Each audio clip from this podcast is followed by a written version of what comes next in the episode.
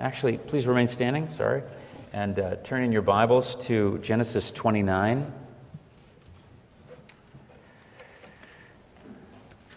That's page 23 in the Blue Pew Bible. We'll read the opening verses through verse 20.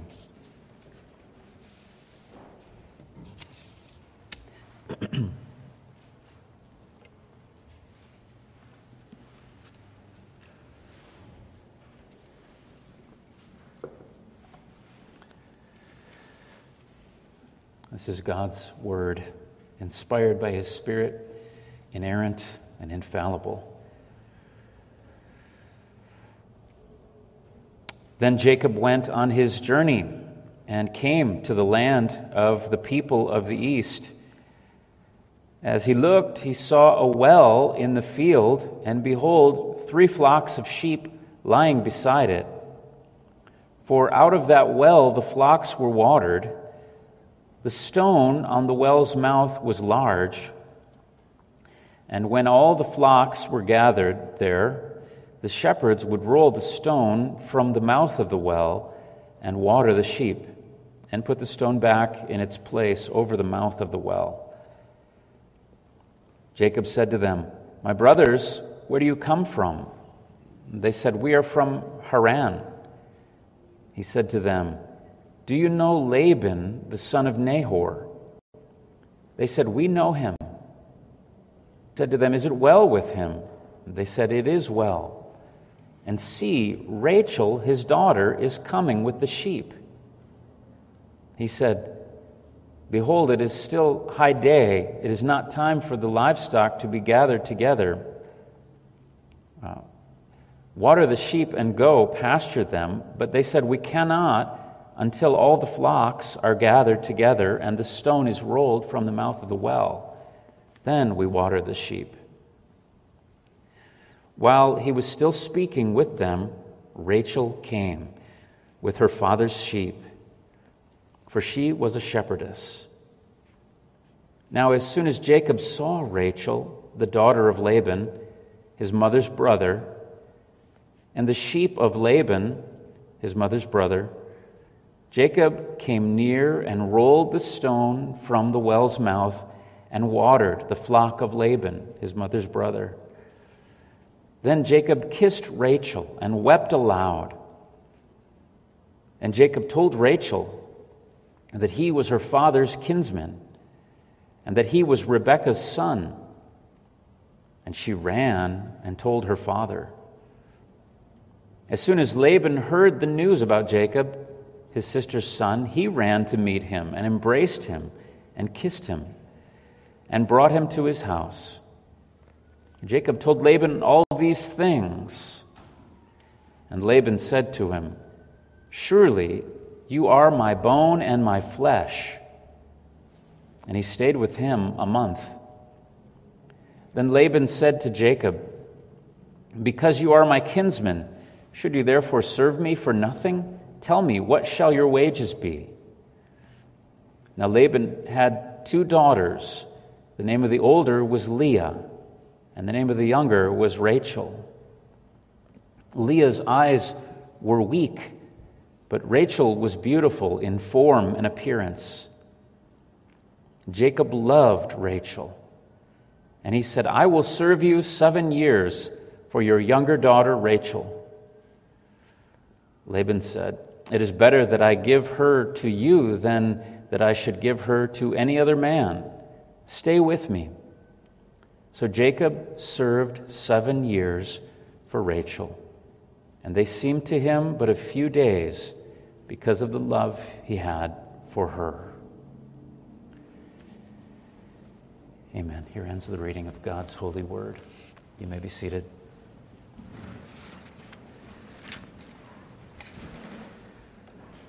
Last Sunday in the previous chapter, we saw God uh, showing his grace to Jacob. He came and spoke to Jacob in that dream and confirmed his covenant promises to him.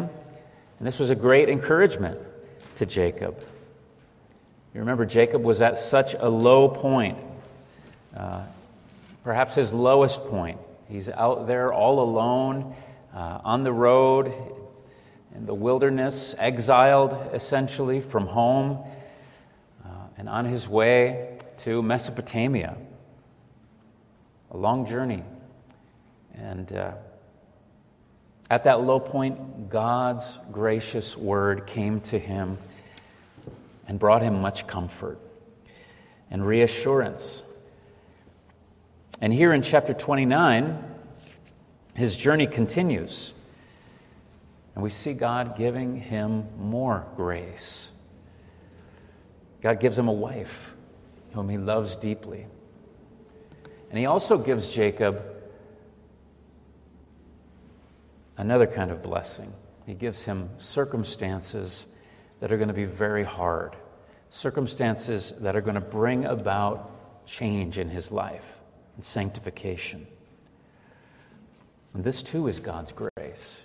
This is one of the ways God's grace is in action in the lives of all his people. We need to grow spiritually, we need to be changed. And Jacob needed that change and spiritual growth as well.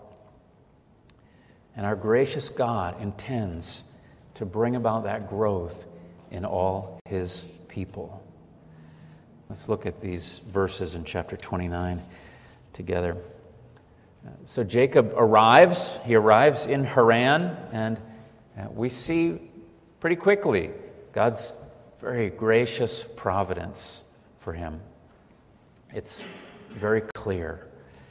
Uh, God was leading him, and he, he soon saw that as well. He comes to this well, uh, and he knows the story of uh, the well uh, from the previous generation. That's the story of his mother's uh, being discovered uh, so that she could come together and be married to his father, Isaac. He knew that story well. How Abraham's servant was sent on that long journey, that same journey that he had just taken. He was sent to find uh, a wife for his father, Isaac. And his mother was found right uh, in that same place. And she was revealed in uh, such a, a, way that was unmistakable uh, for that uh, servant of Abraham. It was so clear that it was an answer to prayer. We had uh, looked at that passage in our evening uh, services um, not too far uh, back, and uh, it was just beautiful to see how uh, it was such a, a, an abundantly clear answer to prayer, the Lord uh, leading that servant of Abraham straight to that place. Um, the, the, the, young woman doing exactly the things that he had asked the Lord uh, to, to, uh, to have her do to show that it was the right woman. Just a clear answer to prayer. And no doubt that story is in Jacob's mind as he comes to this very same place. He may not have known at the time that this was the exact place, but uh, it was indeed. Perhaps he wondered if the Lord would do something similar in providing a wife for him. But he comes to this well, and the only people that were there were some herdsmen from Haran. They may have been young men, uh, may have been boys, but there's three flocks of sheep there waiting to be watered, and the well was still closed up tight with this big stone. And when Jacob got there, he struck up a conversation with these shepherds, and he said, Where are you from? They told him, We're from Haran. And Jacob said, Well, do you know Laban? And they said, Yes, we know Laban. Here comes his daughter, Rachel, now with her father's sheep. And that must have been uh, just a, a, wonderful, stunning surprise for Jacob. Think of what, what must have gone through his mind in that moment. He realized that this had to be the very same well where his mother met Abraham's servant. God had brought him to that very place. at just the right time to meet just the right woman. His eyes must have grown wide uh, with awe of this, and not just because he saw this beautiful young woman coming near to him. He's beginning to realize that the Lord is with him, that the Lord is really going before him in these things and providing. Right in that same spot where his mother was discovered, now God revealed his bride to be. It's a beautiful moment. It's God's perfect providence unfolding here. Notice how God's grace is seen here. Think about that account of Abraham's servant. I wish we would have had time to read it today. Uh, what really stands out in that account um, was how prayerful that man was, Abraham's servant, as he goes on that journey. He almost seems he's praying the whole way for success in his journey, for the Lord to make it abundantly clear um, and to provide uh, a woman for his uh, servant, or for his master, rather. So prayerful, uh, seemed to be a, a godly man, uh, seeking the Lord for provision, knowing uh, single mindedly that he's on a spiritual mission to find a wife for Isaac so that the covenant promises could be fulfilled. So deeply prayerful about it all, that man was. But we don't see that kind of prayerfulness with Jacob. Not at all. Uh, if he was prayerful at all, we're not told about it. It doesn't seem he was. Uh, more in keeping with his character, uh, we would, we would uh, we think he wasn't prayerful like that. He's an immature man at this point. He's just starting to come to know the Lord. He's a very immature believer, you might say, at this point. But despite that, look at how gracious God is to him, how graciously he blesses him and directs his path and providing in this way. God is so gracious. And he's that way with us as well. We're often not even remotely aware of how good and gracious God is being to us in our lives. He is real and He is with us. He is providing for us, He is caring for us every step of our lives. He's directing our paths. Despite our sin, despite our our lack of faithfulness and prayerfulness to Him. If you're a believer in Jesus Christ, the Lord is with you in that way, believer, and you need to believe it. Believe it. Even though you and I don't deserve it, the Lord is with us and He is so gracious to us all the days of our lives. Well, when Jacob realized what was happening here, that Rachel was coming, he immediately jumps into action, tries to get these shepherds to hurry up and water their flocks uh, so that uh, they can get out of there. It almost seems he, he wanted them to hurry up and move along so that he could uh, uh speak with his bride to be and take care of her animals. Well, they explained they couldn't do that until the other shepherds arrived. Maybe that was the custom, or maybe they were just young, young boys who couldn't move the stone. But as they're having the conversation, Rachel arrived, and Jacob just jumped forth and uh, uh, decided to make a good impression on her. And he stepped in and rolled that stone away from the mouth of the well, and he did all the work that was necessary to water all her sheep for her. And we talked about the kind of work that must have entailed the last time around with uh, that servant coming to meet uh, Rebecca. When he met Rebecca, of course, she dropped everything and went down into that well and uh, brought up uh, all the water that was needed to water the camels of that servant. And it would have been a huge chore to do that, considering how much those animals must have drank. But here it's just the opposite. It's a beautiful uh, turnaround, just the opposite of what we saw in Genesis 24. Jacob does all that work for Rachel and for her flocks, for her father's flocks. It's a beautiful thing, beautiful service here. He takes the initiative and does all that work until the last animal is satisfied. I'm probably quite sure he'd heard the story about how his mother did that for Abraham's servant. Then we're told he kissed Rachel and he wept aloud. I don't think that this was a romantic kiss. Jacob's just overcome with emotion. He's so happy uh, at how the Lord has been working here.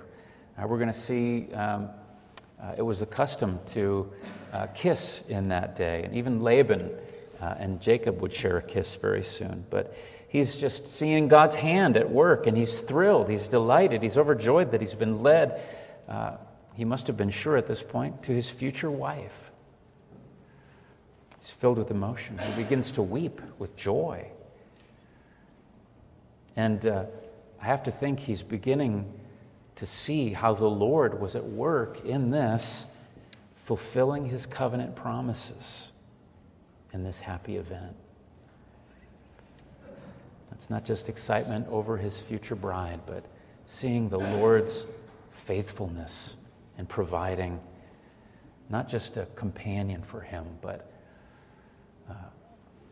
a wife who would uh, enable those covenant promises of God to go forward. Well, Rachel must have been taken very aback by this all. Um, just like Rebecca was a generation earlier, Rachel ran and told her father about Jacob. And as soon as he, Laban, heard these things, he ran to meet Jacob.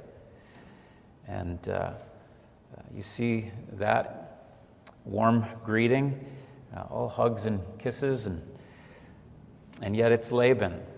And uh, we know Laban from the previous uh, meeting in that previous generation.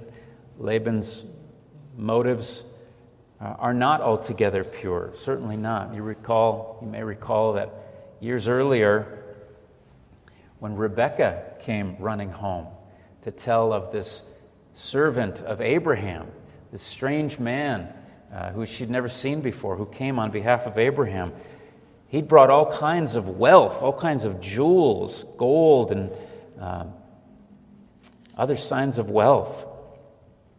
Laban saw all that wealth, and his greed uh, was evident. Now, he may have uh, wondered if there would be more riches to share now that Jacob was here.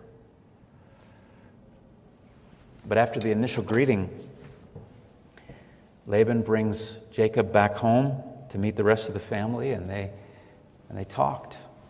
And we're told Jacob told Laban all these things. We don't know what that means. What things? What were all those things? Uh, he probably told him about his journey.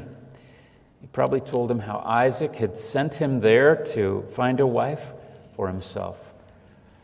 Uh, I don't imagine he probably told him all the yucky details of his departure and his uh, sneaky, underhanded dealings uh, against his father and brother. But the basic things, I'm sure he told him about his trip. But notice something about this conversation as you look at it there. They're not talking about God at all.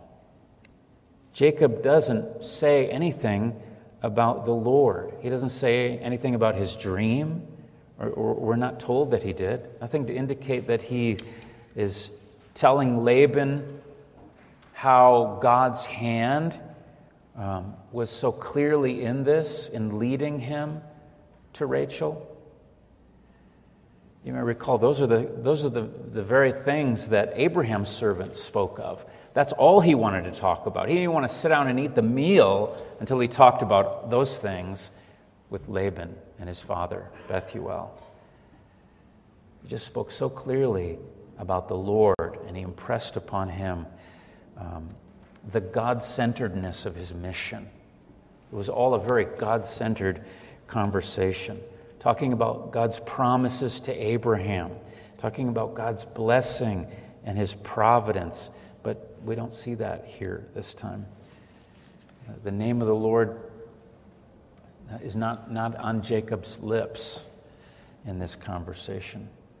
And all those years earlier, that was very important because Laban and Bethuel were so impressed by God's clear providence in bringing Abraham's servant there that they couldn't say a word against his wishes to take Rebekah to go with him back to Canaan, to be a wife for Isaac. They didn't stand in the way of it at all. They let her go, and she was glad to go immediately. They were so convinced that it was the Lord's will. Here, it seems that isn't even part of the conversation. God isn't even part of the equation in this discussion. When it comes time to finally discuss Rachel, again, he, Jacob doesn't bring up the Lord at all. Laban and Jacob just haggle like businessmen making a deal. Laban says, Name your wages, and I'll pay you. And Jacob names his wages. He makes this proposal I'll work for you seven years for your daughter Rachel.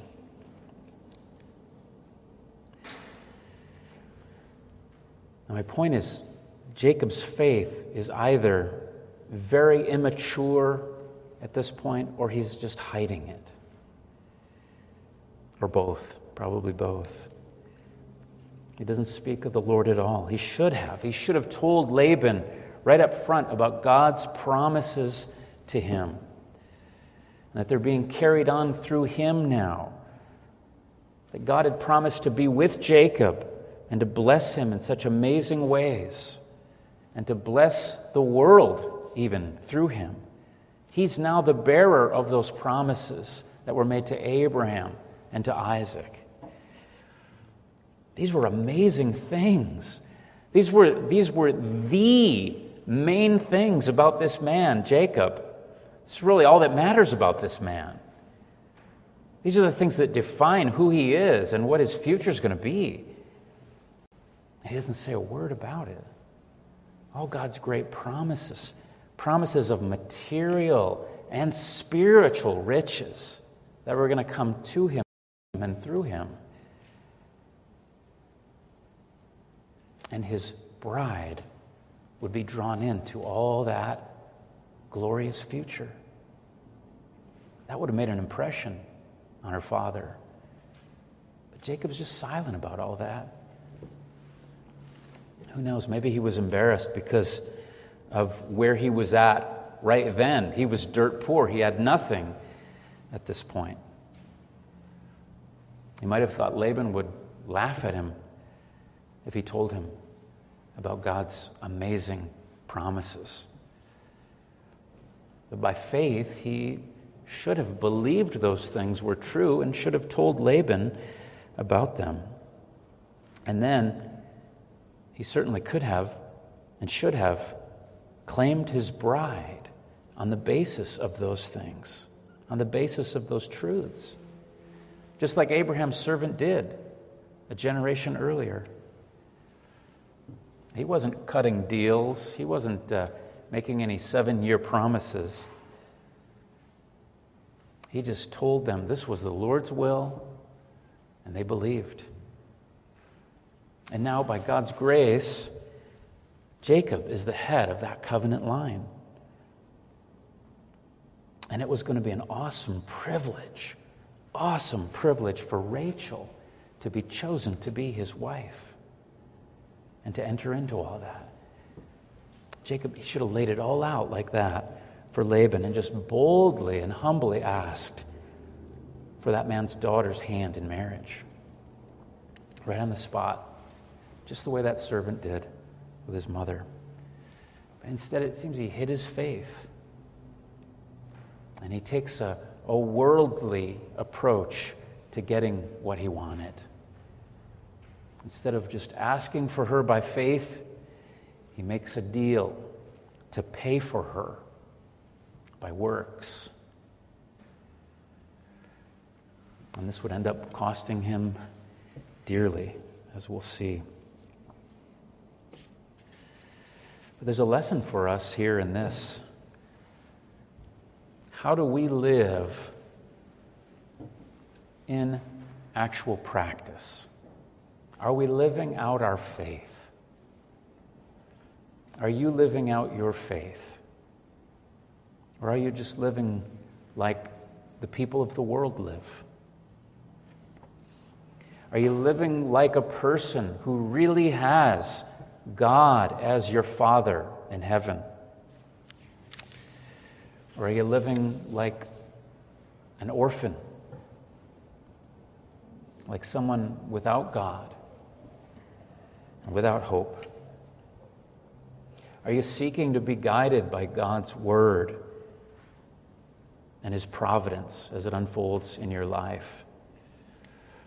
Are you relying on Him for grace and for help? Are you looking to Him in a, in a living, dependent way in prayer? Too often Christians live as if their faith is, is just a little compartment of their lives and they tuck it away.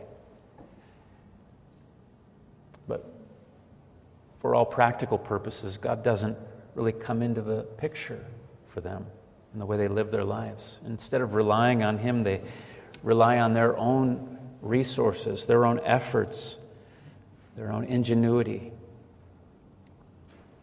That, of course, is how the natural man lives without God, without looking to Him, without depending on Him. But that is not how it should be for you, believer. If you belong to Christ, you have God as your Father. You have full access to Him in prayer at all times. He is with you, present with you at all times. And He is inclined to hear your prayers.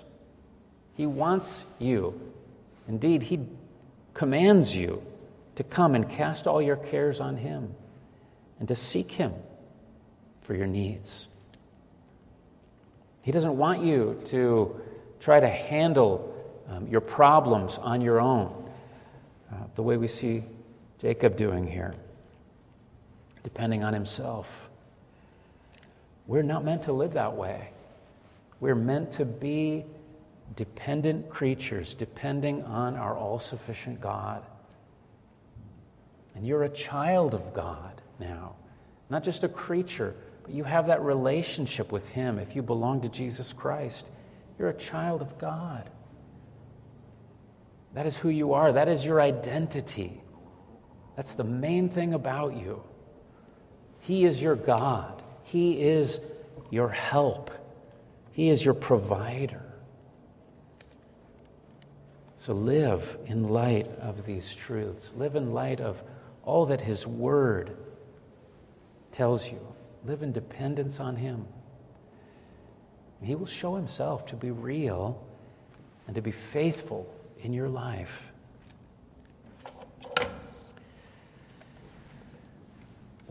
Well, unfortunately, Jacob was in bargaining mode and he got the deal that he bargained for. Verse 20 says he served seven years to get Rachel. The writer puts a, a positive twist on it. They seemed like only a few days to him because of his love for her. The Scottish commentator Candlish says the redeeming feature of Jacob's life in that time is his love for Rachel. It was of quick growth, but it was strong, and it lasted long. When he served seven years for her, it seemed but a few days because of his love for her. And when she dies in childbirth, his affection touchingly appears.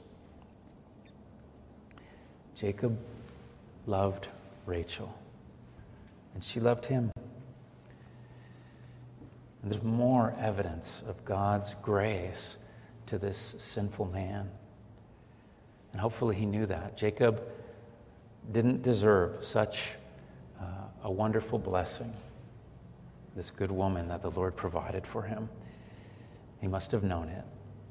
She was a gift of God's undeserved grace to him. There's one last thing I'll mention. In verse 16, we're told Laban had two daughters. The name of the older was Leah, and the name of the younger was Rachel. The mention of Leah hints at uh, things to come, sad things to come. Laban is going to give Jacob a taste of his own medicine, and of course, it's going to involve Leah. He's going to trick Jacob by giving him Leah instead of Rachel. And yet, even this is going to be God's good providence at work.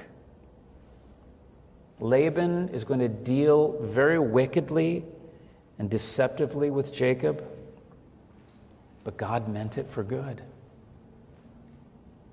Remember, God is working to change Jacob. He's working to transform them, him. He's working to make him a man of faith and faithfulness. And he's got a long way to go. And God is going to use Laban and his treachery as one of God's instruments to change and sanctify Jacob. There are two things we learn from this. One is that God uses the evil that men do, and He turns it around gloriously to bring good things to the lives of His people. God takes bad things, horrible things, and redeems them by using them for good for His people and for His glory. And secondly, we, we need to know why God permits bad things into our lives. Why does He let Jacob go through this mess with Laban and Leah? Well, yes, He does it for His own glory. It glorifies Him in ways beyond what we can even understand. It glorifies His grace. But he does it because he loves his people. He loves Jacob. He loves him too much to let him stay the way he is. God works in our lives this way. He disciplines us, He chastens us. And when He does that, it's the proof of His love for us. Derek Kidner writes In Laban, Jacob met his match and his means of discipline. 20 years of drudgery and friction were to weather his character, and Jacob was not the only person to have needed a Laban in his life. Kidner's point is we all need the Lord to work in our lives in this way. We might say we all need a Laban. We all need the Lord to use whatever it takes to sanctify us. And God will do that. Whatever it takes to do that work in our lives, to change us, to humble us, to sanctify us. And sadly, the slower we are to learn, the longer it may take, the longer we may have to stay in very hard times. But remember, the Lord never wrongs you. He never wrongs you. He does these things because He loves you, because of His great, great love for you. He loves you so much that He is fully committed to not letting you stay the same, not letting you go on in a life of sin. He wants better for you. He wants you to be blessed. He wants you to be conformed to the image of His Son and to live a holy, happy life in communion with Him. That's ultimately the goal of all His working in our lives. And that is because of His love for us. Praise the Lord for loving us enough to do that work, whatever it takes. Let's pray together. Lord our God, we thank you for your word. We need uh, to hear it, we need to be changed by it. Uh, we need you so much to be working in our lives through it. We're so much like Jacob. Uh, we're not good we're not full of faith and faithfulness. Uh, we need you to change us. Teach us to live by your word. Teach us um, to live in dependence upon your grace.